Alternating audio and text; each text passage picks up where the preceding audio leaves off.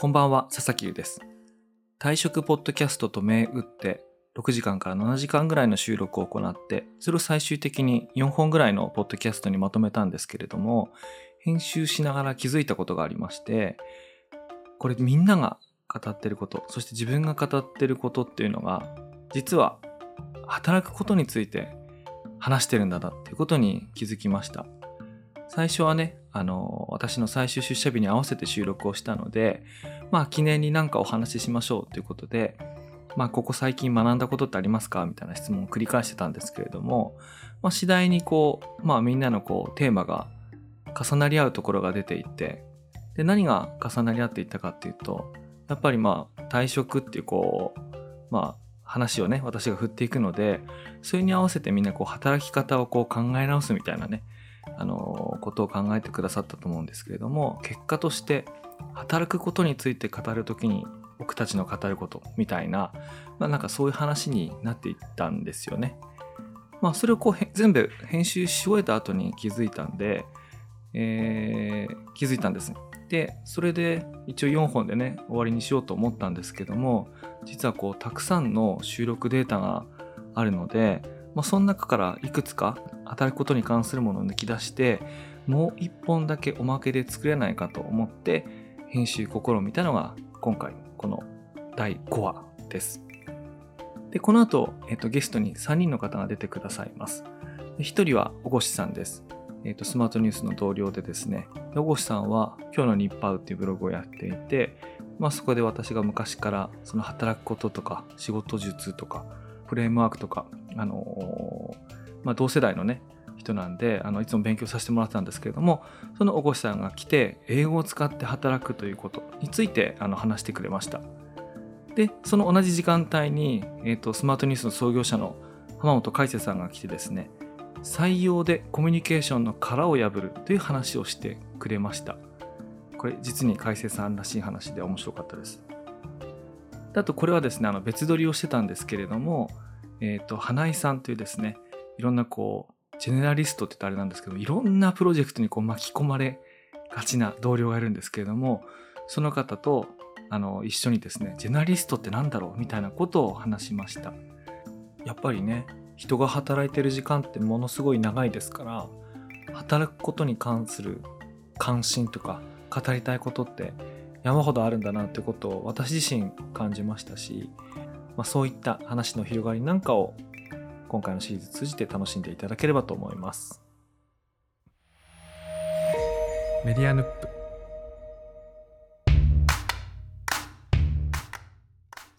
あ、大さん、おどうもどうも。大越さん来ました。どといううもどうも。わけでだんだん終盤に差し掛かってきたんですけども、あの、大越さんにいらしていただきました。どうもありがとうございます。よろしくお願いします。な何時からですか、収録？今日はね、12時半からやってて、?12 時半から。えっと、今ちょううど4時間40分。はいはいはいはい。で、別撮りしたゲスト会もあるんで、あまそうなんですね足すともう5時間、えー、5、6時間もう行ってるんですけどはいはいっすね。なので終盤の方なんで、大体何言っても、ここまで聞いてるやつはなかなかいないぞっていう時間帯に突入してる。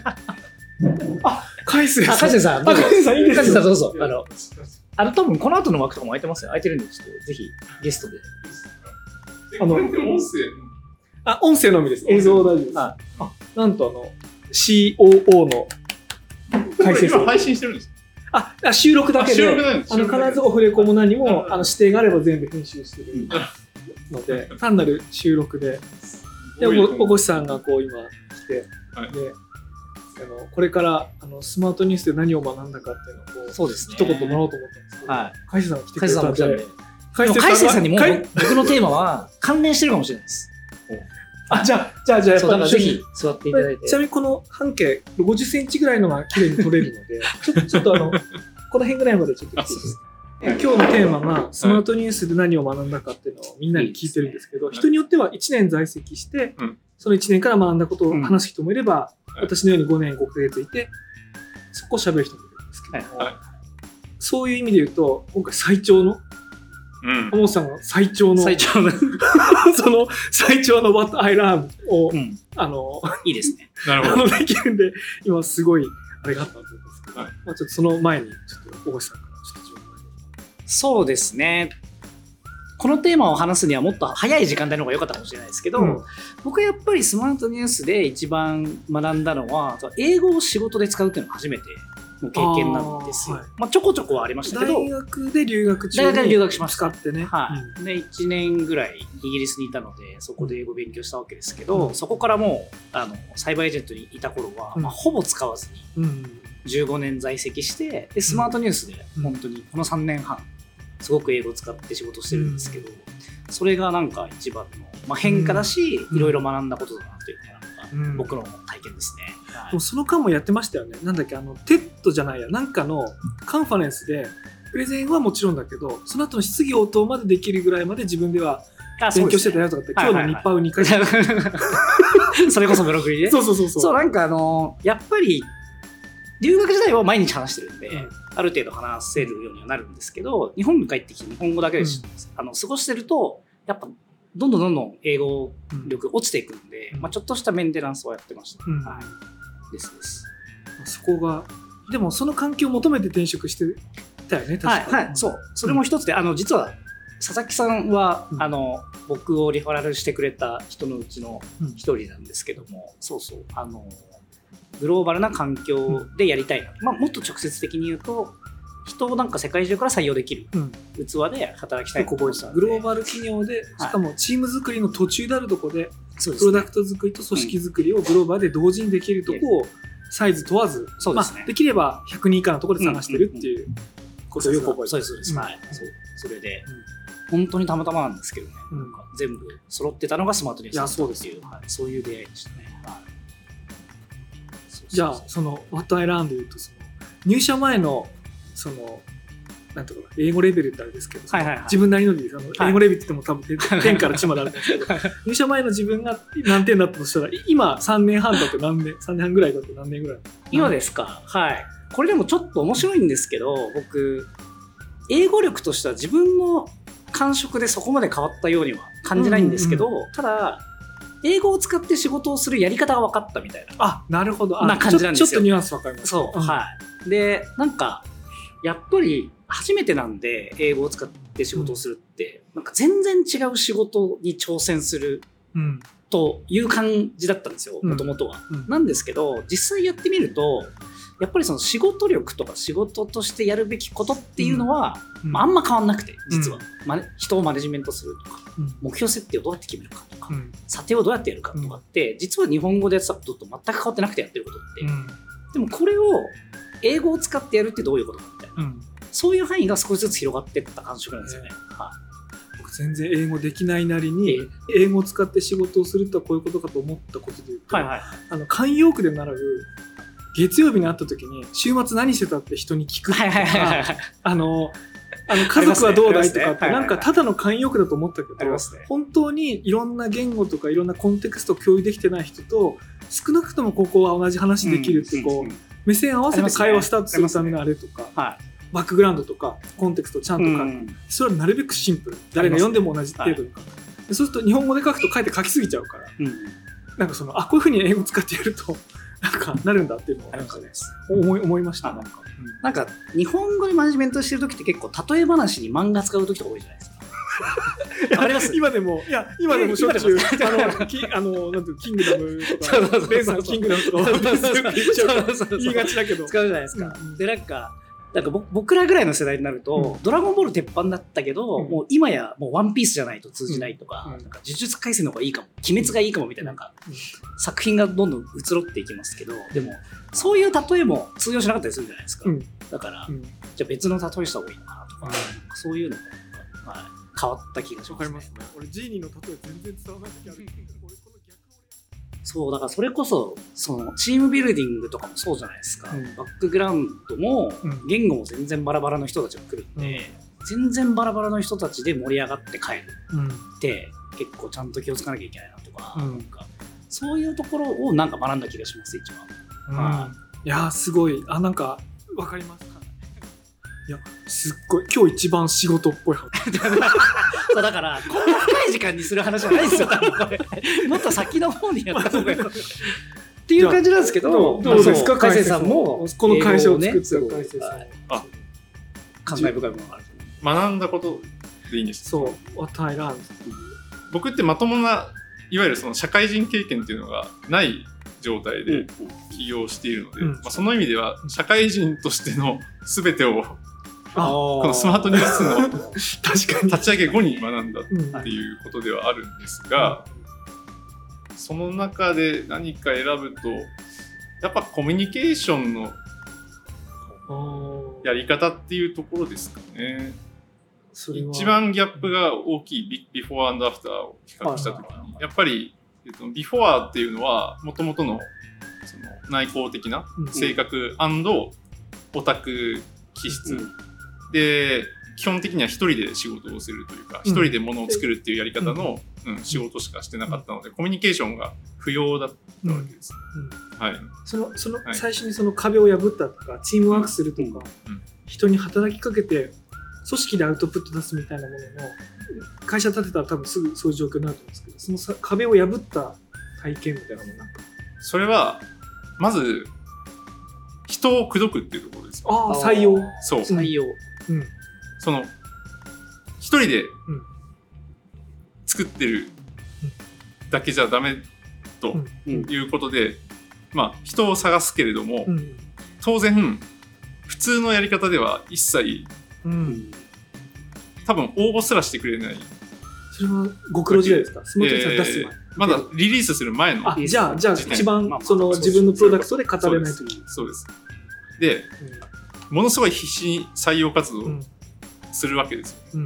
で実際にはもう声をかけに行くわけですよ、うん。もう一人一人に当たりをつけて、うん。で例えばツイッターで、えー、と今自分のフォローしてる尊敬してるエンジニアの,、うん。まあ、あの大平さんっていう人だったわけですけれども、その大平さんがたまたまなんか東大で、うん。えー、とシンポジウムにうん。聴講しにね来てるっていうツイートを見て、あそこに行く。そこに行けば会える。ってあすごい。すごい。うん。で行ったんですようん。実際。に。であの多分この人だろうってうん。当たりをつけて、見た目も分かんそうそうない状態。見た目も分かんない状態ですよもちろん。それすごいっすね。うんそう。それで、うん。あのもしかしてあのまあそのツイッターの ID で何々さんですか、うん。まあ本名すら知らないわけですよ、うん。とか言ってえそうですけどみたいな。あーなるほど。まあちょっとそれまでの自分では考えられないようなやっぱそのハードルを超えて殻を破って見知らぬ人に話しかける。っていう。っていうことをもう何回も何回もやってで、まあ、どのようにその自分の思いを伝えるとそれを受け取ってくれるのかみたいなことがちょっとずつ分かってきたとそう内向的なところからだいぶ何枚も壁破ってますよ。なんかそのワンエピソード。見てそうそう人を代行っつってもともと明るい方でも結構なんかできなそうな確かに。あれですけど。確かに。そうですねもうすごい。いやそうですね。であとはあのまあ他にもいろいろあって例えばちゃんとそのコミュニケーションの、えーやり方を自分の中で、まあ、フィードバックループを作って改善していくみたいなこともそうで、あのあるタイミングからこの GH みたいなところでそのはい。喋る。内容を、うん。えー、とちゃんと事前に原稿を書いたり、うん。あとはまあその喋ったうん。声を聞き直してっていうことをやるようになってでそこからまあそれでもまだあんまりうまくないですけど、まあ、多少は、の良くなってきたうんうん。感覚とかあるんですけどそうやって、えっと、ちゃんとその準備をしっかりしてコミュニケーションするっていうことには相当な意味があるぞということが分かってなるほどそういったあのカラオケ採点アプリとかのうん。影響ありますか？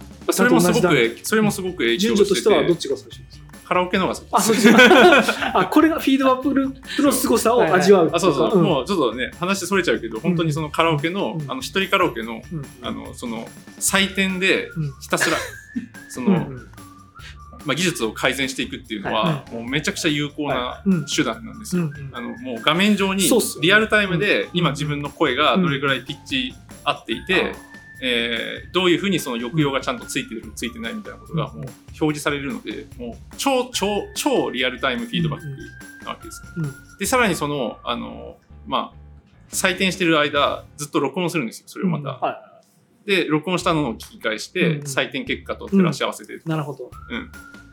そういうのはめっちゃ聞いたんで、ちゃう。うん。いやでも確かにね、カラオケでやる人いても、それを会社の中のうん。プレゼンテーションのん。あれにやって、それ改善しそこまでやってる人はもう少ないかも。多くないでしょ。うーん。結構やっぱ自分の中で認識している自分の声なり口調、言葉遣い。うん。その後から聞くと全然違うんですよね。その喋ってる時に自分でこうん。う自己認識してるものと。やっぱりいかにしゃ主観 主観と客観ってずれてるかっていう話でやっぱそこのなんか自覚をうん。まあまずは持つっていうことが大事なんだなっていうのが分かった。そしたら、海星さんにお勧めしたい方法があって、その録音するだけじゃなくて、それ、ポッドキャストみたいに編集すると、編集できるってなると、あのとか、えーとか、間がないとか、はい。ありすぎるとか、声が小さいとか、もう、なんかね、自分の嫌なとこ山ほど向き合いながら編集するんですよ。編集すると、すっごい自分の特徴わかります。なるほど。あの、ただ聞くよりも、そのより関与の関与度強い状態で聞くことになるんで、自分の嫌な声嫌な発言と向き合いながら編集するから次はすごいループフィードバックループかかるんですよ。僕あの改正図ニューノーマルっていうあやってましたね。ラジオですねあ社内ラジオをやってたんですけどかあれって垂れ流しだったんであ編集しあれを編集すれば確かにうんもっと学びがあったか。そうすっごい撮り直したくなるし、はい。次撮る機会には直したくなるから、まあ多分そうかもしれないです。はい。あ改正図ニューノーマルそういえばこれ社内特別ラジオ番組やってましたね。ですけど、はあれしここ1年ぐらいやってないですか？もうやってないですね。もうニューノーマルって言葉も、確かに。うんいやまたやつ再開したいです楽しみにしてはいあれ、もともと社内ラジオやろうみたいな機運がありましたもんね。そそうのワンデーとかで。水波さんがね。そうっすよね。それが最近なくなっちゃったもんな。はいいや、よかった。いや、海瀬さんも来てくれてよかった。素晴らしい。いや、じゃそのとこですかねあ、はい。ありがとうございます。いや、でもそうですね。本当はいに起業おめでとうございます。あ、海瀬さん、あの、海さんです。わかります？あの、海さん、海資源。開始伝です会社になかなかない。いやいや、海瀬さん詳しいから。めちゃめちゃ詳しい。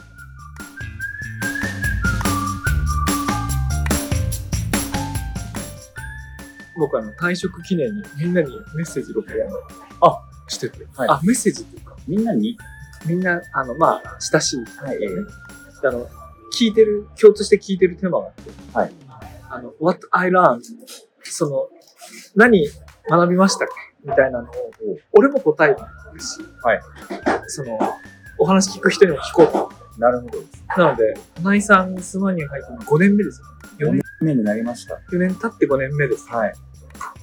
で、この4年、5年で何学びましたか？みたいな、なんか一言もらおうかな。ああ、なるほど。学んだことは、ああ、でも、言っちゃっていいですか？いや、と取っちゃっていいですか？いや、全然大丈夫です。全然大丈夫なんですけど、いっぱいもちろんあるんですけど、うん一個あるとしたら、うん。あの、世の中、スキルとかだけではなくて、うん。ファッションの方が大事な時が多いっうん。ていうのが、うん。この会社で分かったことかな。へえ、前はそう思ってなかったんです前はやっぱりスマニュに入る時って、みんなそのパッキパキの経歴で天才エンジニアだとか、LINE の元執行役員だとか、そういうこう肩書きとかをこう見て、おじけづいていた。その人と一緒に喋っている時間を、なんかこんな自分みたいな庶民が、なんでそんな、なんかすごい、なんでそんな意識があったと。もう、ケンさんの時間と海星さんの1分をもらうことの、なんか、恐ろしさみたいなのを、すごい、萎縮しすぎてた。いや、かなりしてますね。めちゃくちゃ萎縮してたんですよ。もう縮こまって亀みたいになってたんですけど、でもこう、入社して、割と自分は何事にもパッショナブルな方で、うん。で、暗中模索ながらも、なんか、自分の中では、こう、正しいことをしたいなっていう思いのベクトルを持った状態で、思いを持って仕事をして、それを発信していった結果、うん検査に気に入られたりとか、うん。なんか謎の、こう、意外とそういう人たちと近くで働く機会に恵まれて、うん。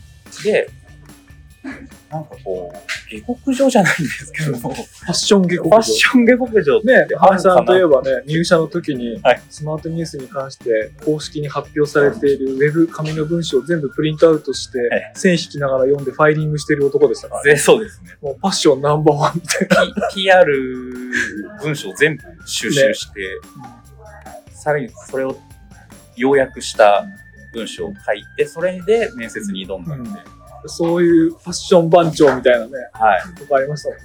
やっぱりなんか、僕はテクノロジーを使える人間ではないので、泥臭く何か手作業とか、あクラフトマンシップを自分で発揮したときに、そこに魂が宿るなっていうのが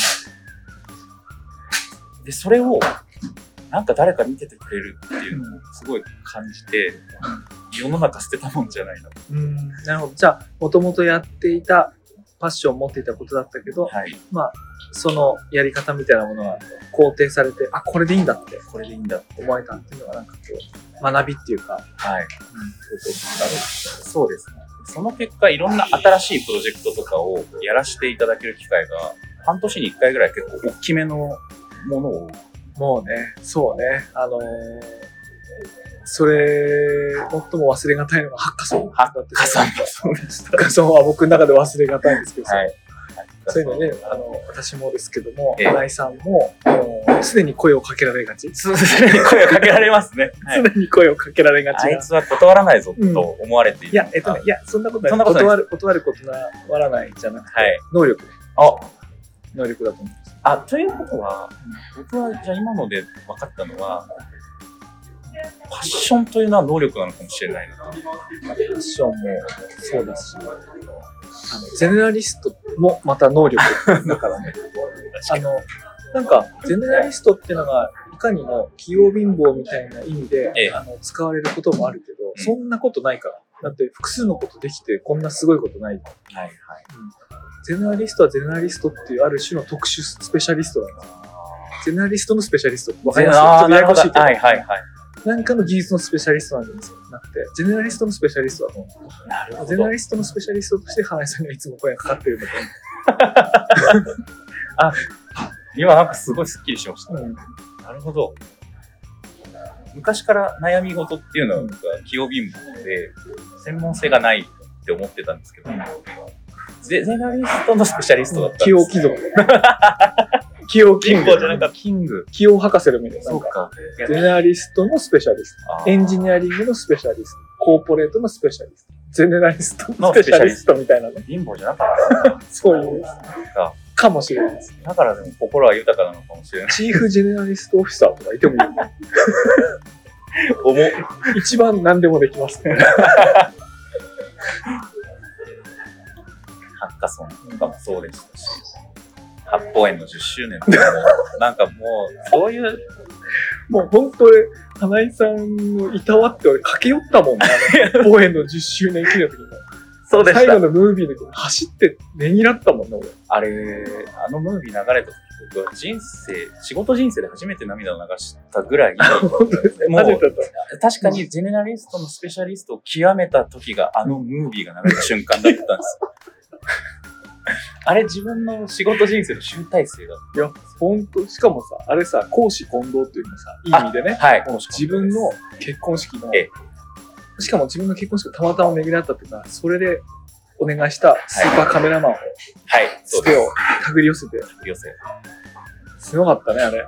呼び寄せて、で、自分の作りたいものというか、理想としているクオリティを超えてきたっていうのもあって、もう感極まってしまって、とにかく大変な3ヶ月ではあったので、みんなに言ったあれ、あれが当たり前だと思うね。あの、あのすごい会、イベント、あの映像が当たり前だとどうか思わないでほしい。そうですね。一人の人間が自分で涙流すぐらいいや本当のやったやつだからね、あれ。一回も泣いたことがなかったのに、もう止められなくて。いや、満身創痍だったのもある。いや、それはタイランズじゃん。もう、ああ、そうかもしれない。それそうだ。はい、あそうですね。それで言うとやっぱ命を燃やして仕事した時の達成感っていうのは忘れられないうんっていうのは、いやいやいや、あ、いや、最後いい話聞けてよあかっあ、そうですた。いい話っていうか、忘れ、俺も忘れられないわ。ね。いや、大輔さんがちょっと、あの、顔あからめて、この、この映像だったんですねって。そう、さんがチラッとは聞いてたけど、こんなにもすごいとは思って言ったのこれだったんだっつって、すごいいつものウィスパーボイスよりもはるかにハイトーンで 言ってきてくださったの僕はすごい覚えてます。忘れられない。疲れるよな。ハッカソンも、その後1週間ぐらいお休み取ってましたっけ？違う違う、3日ぐらい。3日ぐらい撮りたいって思ってたんですけど、次のプロジェクトが走るんですよ。ジェネラリストのスペシャリストのところには、新しいケンさんのスライドのブラッシュアップだとか、もう大変すぎて2年目やんなかったもん。なやんなかった。2年目はちょっと軸足外させてください。いそうね。いや、大事です。休みは、選手には休みは。つもそこには、レイさんと抱き合わせ販売で、社内のどこへでもという形でやっております。じゃあどうもありがとうございます。ありがとうございました。ありがとうございました。勉強になりました。はい。というわけで、今回第5話、働くことについて語るときに僕たちの語ることというお題でお送りしました。で、これ以外にもですね、たくさんのゲストに出ていただいて、素敵なお話いただいたんですけれども、それらも編集して全部流そうかっていう気持ちがないわけじゃなかったんですけども、あの、泣く泣くですね、割愛させていただいて、それはそれぞれ1本ずつ編集して皆様にあのお送りしましたので、あのゲスト出演された方はそちらお楽しみいただければと思います。とにかくね、本当にやってよかったです。素晴らしいシリーズでした。ありがとうございます。